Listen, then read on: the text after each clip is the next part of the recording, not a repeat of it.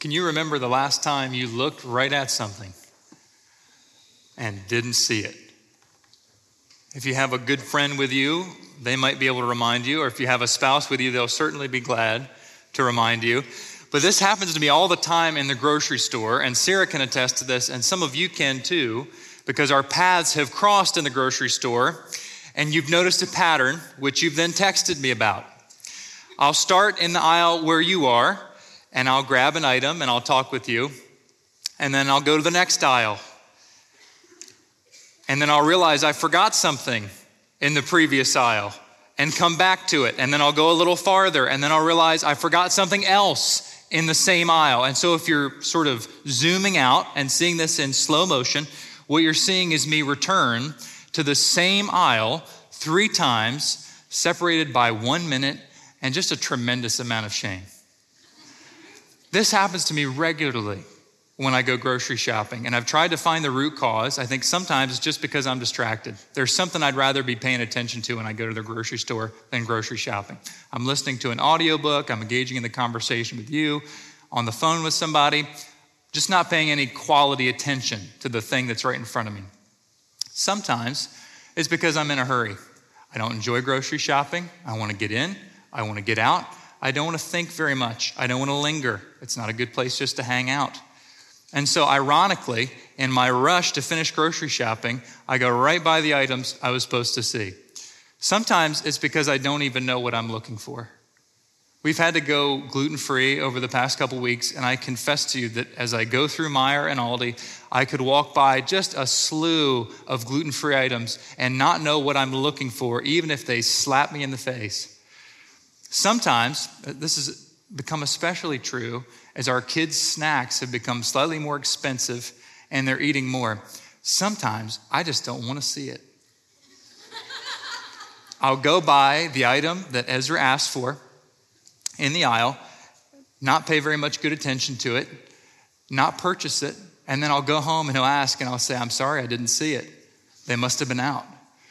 Whatever the reason, this happens to me just about every time I go to Aldi or Meijer. The thing that I'm supposed to be looking at, I just completely miss. And I'm realizing as I've read 1 Corinthians over the past couple weeks preparing for today that I've walked right past this scripture passage over and over and over and over. Just about every wedding I've ever been to, including my own, has read 1 Corinthians 13. It was a relief today to hear it read uh, from a platform on which other people will not be getting married very shortly. I've heard it over and over and over, and it's used in wedding passages to call our minds to the best of what marriage and romantic love can be. I've heard it so frequently that I've looked right at it and I've missed it. First Corinthians is a really, really, really hard book. Paul is writing to a group of people who've gotten entangled in all sorts of things that aren't ultimately good for them. He writes to this church in Corinth about disrespect of sexuality, about worship and entanglement with idols, about a desire to approach other people and take advantage of them for their own gain. He says, to the church, this is the way that many of you used to live. And if you're not careful, these are the habits and the patterns and the desires that you may very easily fall back into again. Things that undermine your public integrity, things that diminish your ability to live a free life, things that complicate your relationships and that feel pleasurable in the moment, but lead only to regret. That's the kind of people you were, he says. There's hardly another passage in the Bible that's hard to, harder to say thanks be to God after than that, right? You hear it and you say, okay. And so you can almost hear the anxiety and the tension and the defensiveness grow within the church in Corinth as whoever's job it is to read this very hard letter reads it in public. And then Paul turns and says, Those are the things that you did before. But now you're different. You're washed. You were sanctified. You were given a hope and a future, given the Spirit of God. And you can almost hear the congregation go, Whew. Glad that's over. But then there's the other half of today's passage in 1 Corinthians chapter 13, where Paul turns his attention to people who need correction, not because of loose living or because they're pursuing a course of action that will overtly blow up their life, but people who need correction because they're trying really hard to do what's right, but they're missing it. Sometimes being in church disentangles us from habits and patterns of sin that we have been enslaved to for a long time. As I was seeing the scripture being read this morning, I didn't know until this morning who was going to be reading it. And I look at the names and the faces of the people that were on this platform and can see proof that God has used this church to disentangle the very people who read from unloving habits in their own life and convert them in their spirit, in their habits, in their temperament to a new way of living. These people not only read the scripture about love well, they love well. We have proof of concept of this all over our church. There are people who, when you started attending here, when you started being part of this community, were fundamentally different human beings than you are right now. So the church can be a really powerful entity for transforming the inner life of a person the church can also be a really good teacher at how to sin over and over again in ways that are more acceptable. Some of us, the longer we've been tethered to a church community, learn not to sin as publicly or as boldly as we did before we knew better. We sin subtly and continually in quiet ways that grow submerged underneath a veneer of righteousness that we've learned how to cultivate because we've been in a church long enough to know how to act respectable while remaining rotten. This is what seems to be happening to the church in Corinth. In sharp contrast to people who are sinning boldly and publicly and proudly, there's a group of people who are devoted believers. They're earnest in desiring to live what they would call the spiritual life.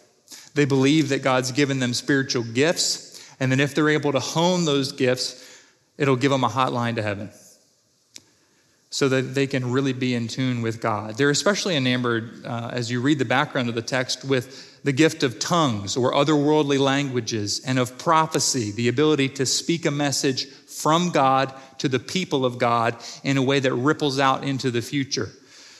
And so they build their lives around developing these gifts.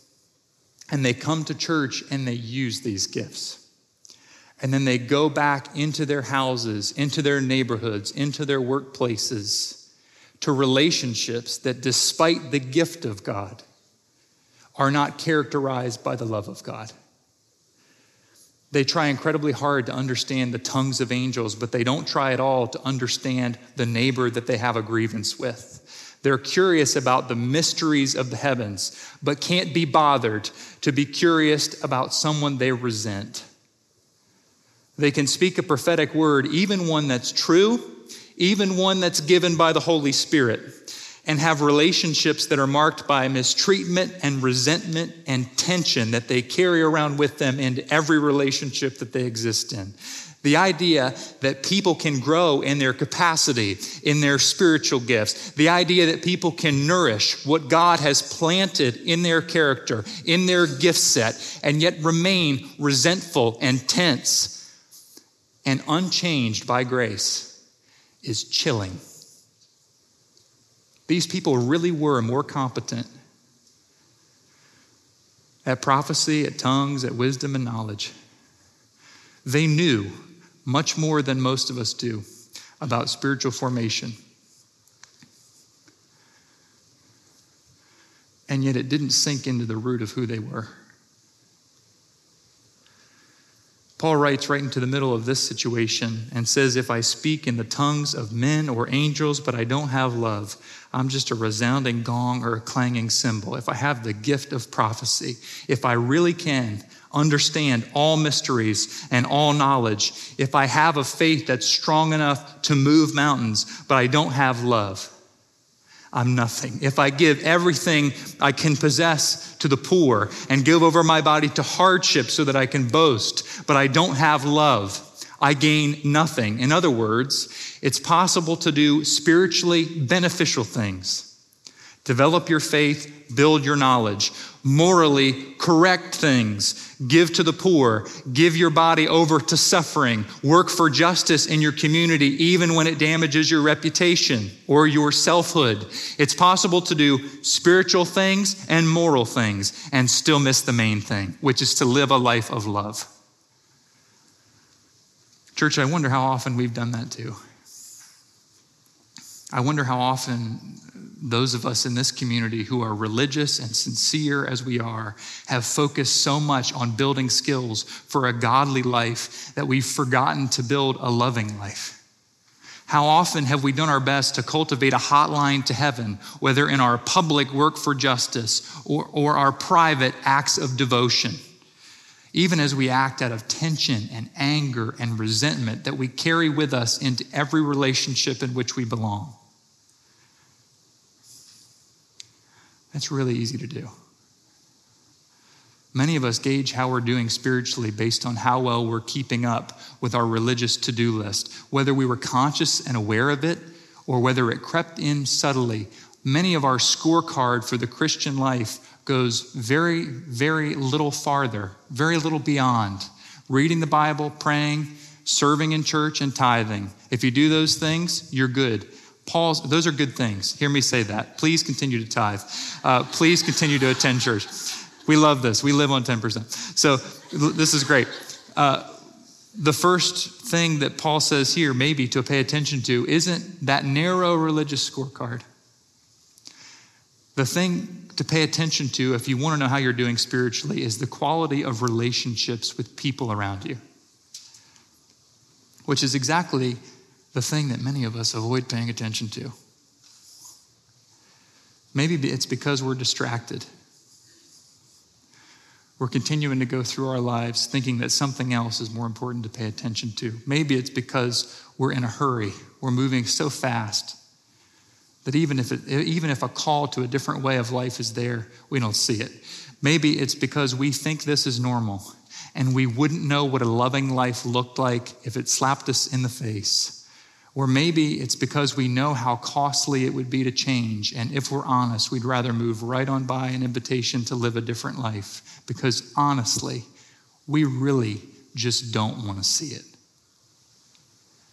Jesus said, This is how the world you will, will, know that you're my disciples, that you love one another. And if that was true, we wouldn't be able to put enough chairs in churches. There'd be so many people that would want to come in. What's true now, the thing we're known by, uh, is our arguments, by our hunger for influence, by our defensive positions on cultural issues. If you look at the news and see how many publicly notable Christians are treating other people badly, you could easily be fooled into thinking that this verse read, If I speak with all wisdom and knowledge and understanding, but have not love, I'll get a book deal. But here Paul is laying it all out for us, reminding us that we can have whatever success we want in life, whatever morality we want in life. But if we don't have love, we're hanging curtains in a house with a rotten foundation. And so, if I can, I'd like us to focus on what Paul means when he talks about what love does. We would tend to define love as pretty syrupy and sappy and decorative. But what Paul's describing here is a different kind of thing. He's saying that love is patient, that love is able to endure, endure trouble and misfortune and offenses that life will deal you. He's trying to say that love is kind, that love looks at other people and is gentle and attentive toward the person in front of them, that love isn't jealous in other words, that love celebrates what we already have without being possessive over it. That love isn't boastful or proud, that operating out of love allows us to represent ourselves not better than we are or worse than we are, but just as we are. That love isn't shameful or selfish, that love leaves us unable to approach other people in relationship thinking what we can get out of them That love isn't poisoned by anger or resentment. In other words, we're slow to keep track of the things that other people in our life have done wrong. Love rejoices with what's true, even when it's really difficult to hear or really difficult to say. That love protects. This doesn't mean that love doesn't allow people to be hurt by their own patterns of action that are harmful to them. It does mean that when you can, you step in to protect a person from the worst consequences of their action in their life. And love hopes over and over again. Love works toward what could be. And so it's no wonder that this kind of love is durable and unfailing because this kind of love isn't just like a decorative thing. It's not, oh, good, very nice. This kind of love is the character of Jesus Christ. It's Christ's way of being human, applied to our way of being human by the power of the Holy Spirit. Faith and hope and love remain but the greatest of these is love, because if you love, really love, the people that are in your life, the Holy Spirit will build in you and through you into the people in your life the kind of life you can take with you into eternity. Eternal, eternal life, we often think, is just whatever happens after we die. It's a quantity of life lasting from now until forever. What Paul is saying, I think anyway, is that eternal life is also a quality of life. It's the type of life you live now in love that can survive into heaven. You'll live, and this kind of life will keep on multiplying. You'll die, and the things that you've planted in love and the people you live behind, you leave behind will outlive you. You'll get to heaven and you'll still need it, especially because there are going to be a lot of people there you never thought would make it. Love is truly one thing that you can't outgrow from now until the end of time you're going to need it. But boy, this is hard to live out. I hate that. Now that we have information, it's incumbent upon us to like live it out, you know?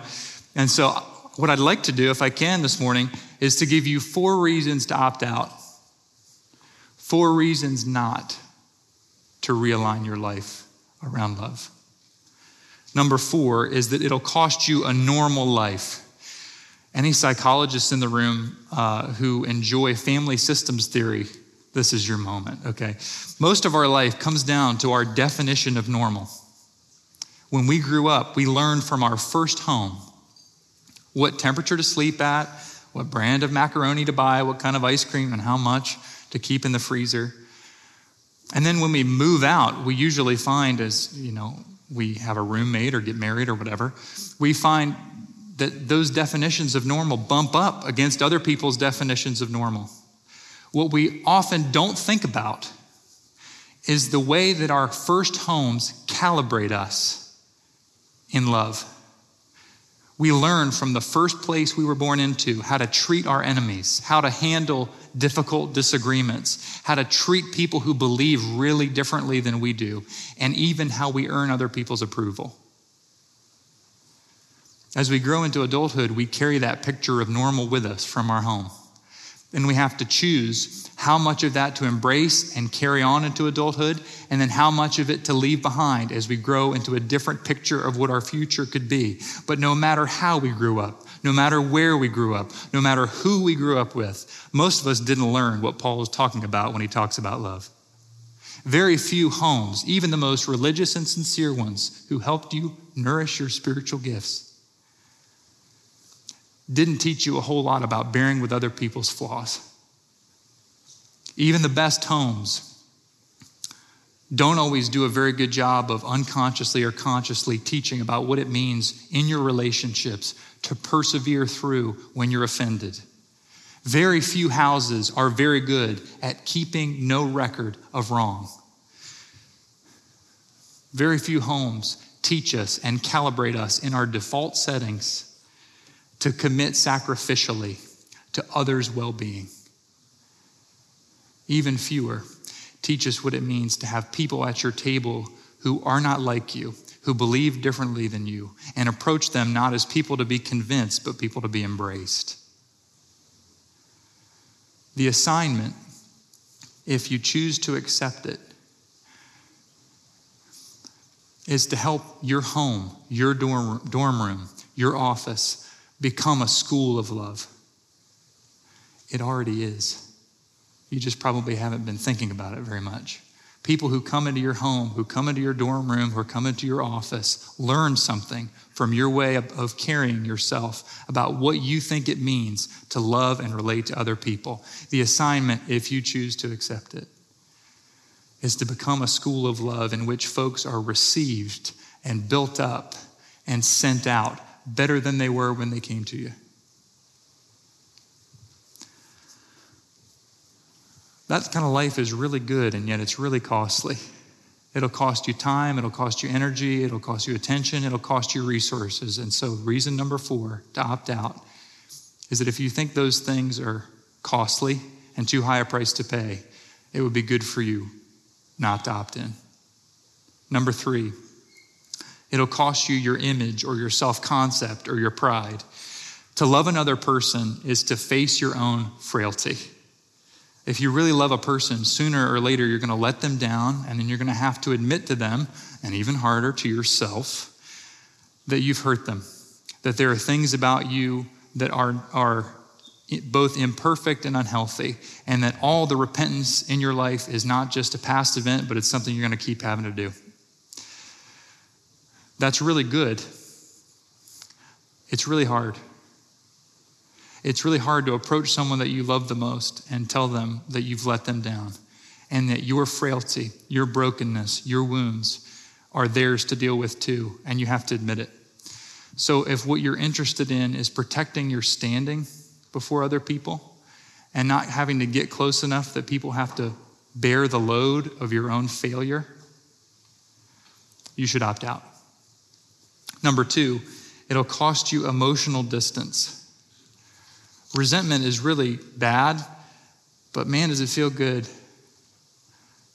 It's one of our best defenses against being in a relationship with people who have hurt us. When somebody does something hurtful to us, we can either in our head or with our community demean other people as a strategy of self protection. It's not a good thing, but it's a true thing. Have you experienced this? Someone hurts you you talk with others about them and see how you can turn them against other people. Someone's done that to you in your life, I'm sure. Love invites us not to avoid being truthful about another person's dysfunction, but to see them as more than just the most annoying thing about them. Even the most infuriating person in your life bears God's image, and you are not free to treat them as less than that if you're uncomfortable with honoring even people you most dislike, this adjustment's really not for you. Reason number one very few people will know if you don't realign your life around love. Almost every change or any project in our lives gets accomplished because it has two things an audience, one, and a deadline, it's why we finish presentations for work. It's why we clean the house before company comes, why we join running clubs to motivate ourselves to exercise. And it's why sermons get preached not when just when a pastor has something to say, but every week. Amen. Careful. Think of something that you actually accomplished in your life recently. Not just wished for, but like actually did. And the odds are it's tied to an audience and a deadline. But when it comes to a loving life, the audience is incredibly small because only the people that are closest to you will know the difference between you living a really loving life and just acting loving. And there's no deadline for this kind of thing. You can prioritize other goals. You can do everything in public that makes you seem righteous and holy and even loving, and quietly neglect to practice love within your most important relationships, and you can live that way until you die. And the people closest to you will have to reckon with how much you worked to act loving in public and how little you worked on really loving when the doors were closed. People at your funeral will affirm things in you that your family will not be able to resonate with because you worked so hard on acting loving that you didn't pay any attention to the people that were closest to you. But the folks on the outside will think you're great. There's no measure for this. There's no deadline for this that we know about. There's just choices that we make from now until the end of our life that harden into our character and make us the kind of people who either have relationships that are shriveled from neglect or relationships that are vibrant because of love.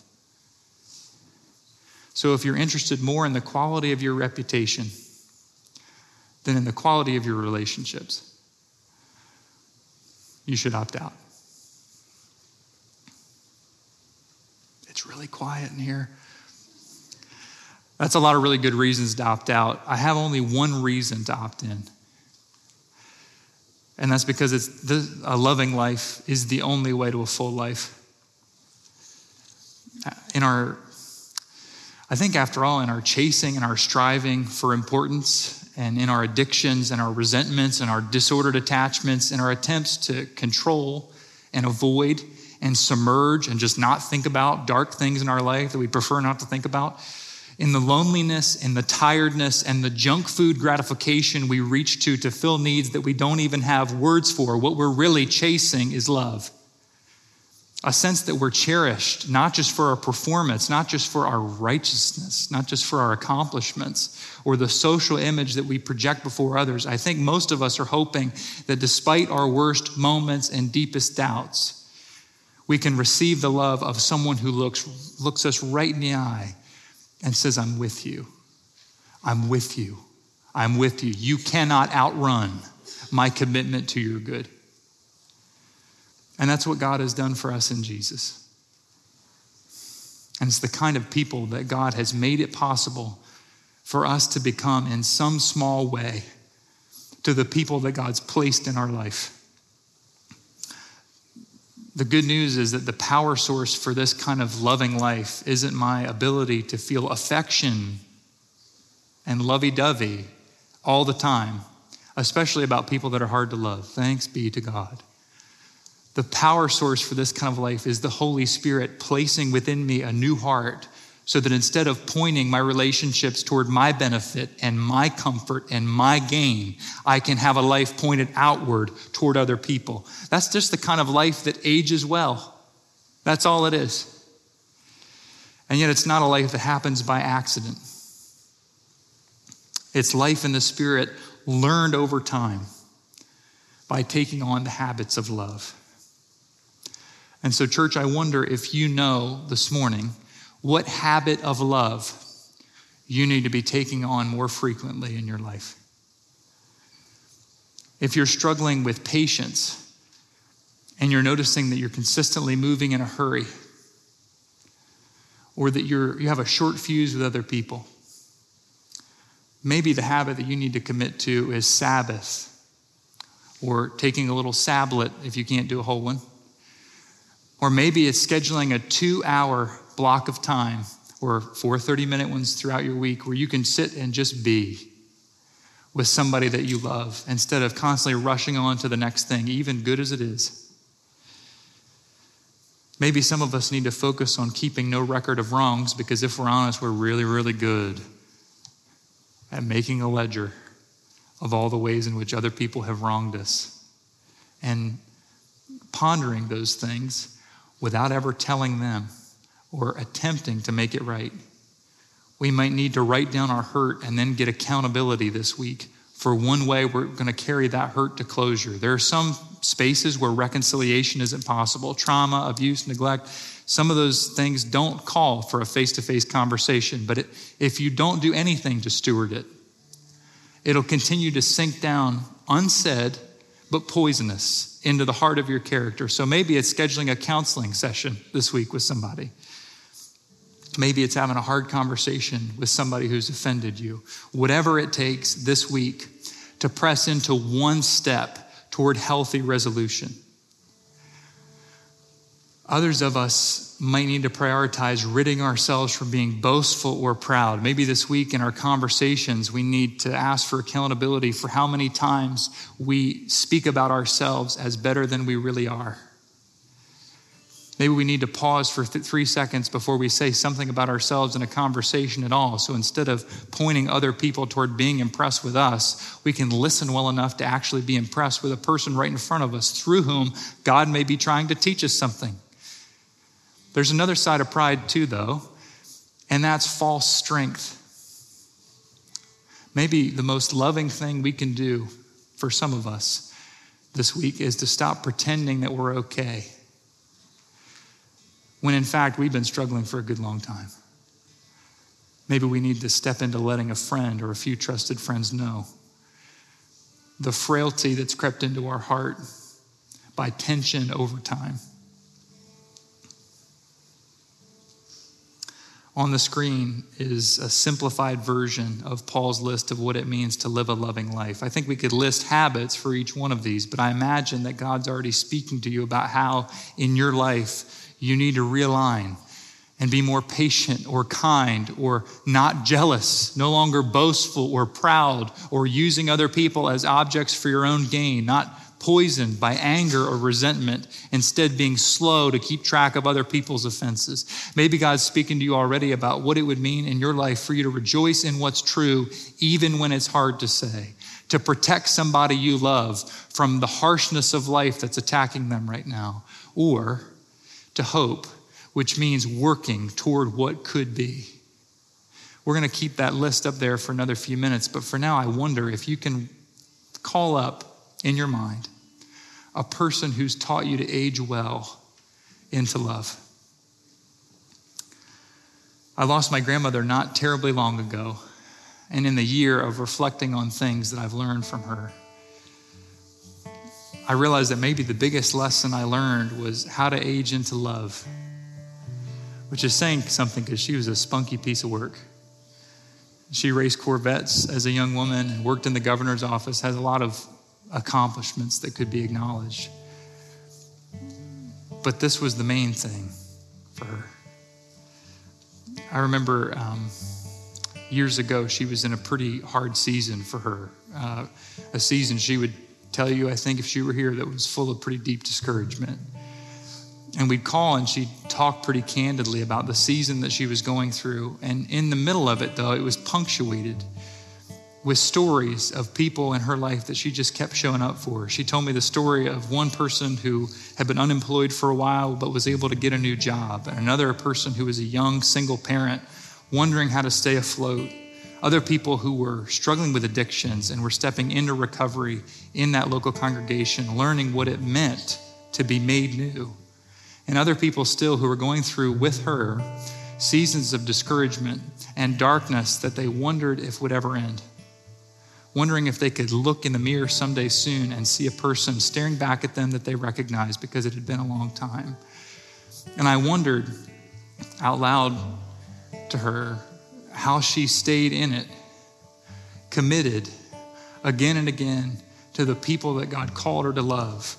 And she said this, and I wrote it down, which I'm glad for. She said, When you realize how much God loves you, it makes you really love other people, even those who can sometimes seem unlovely. When I wake up in the middle of the night, or before I go to sleep, or when I first wake up in the morning, I ask God to clear a path for the people in my life to walk toward the things that are good for them. And then I get out of bed in the morning and I try my best to do what love requires. Church, I wonder if you know what love requires in your life.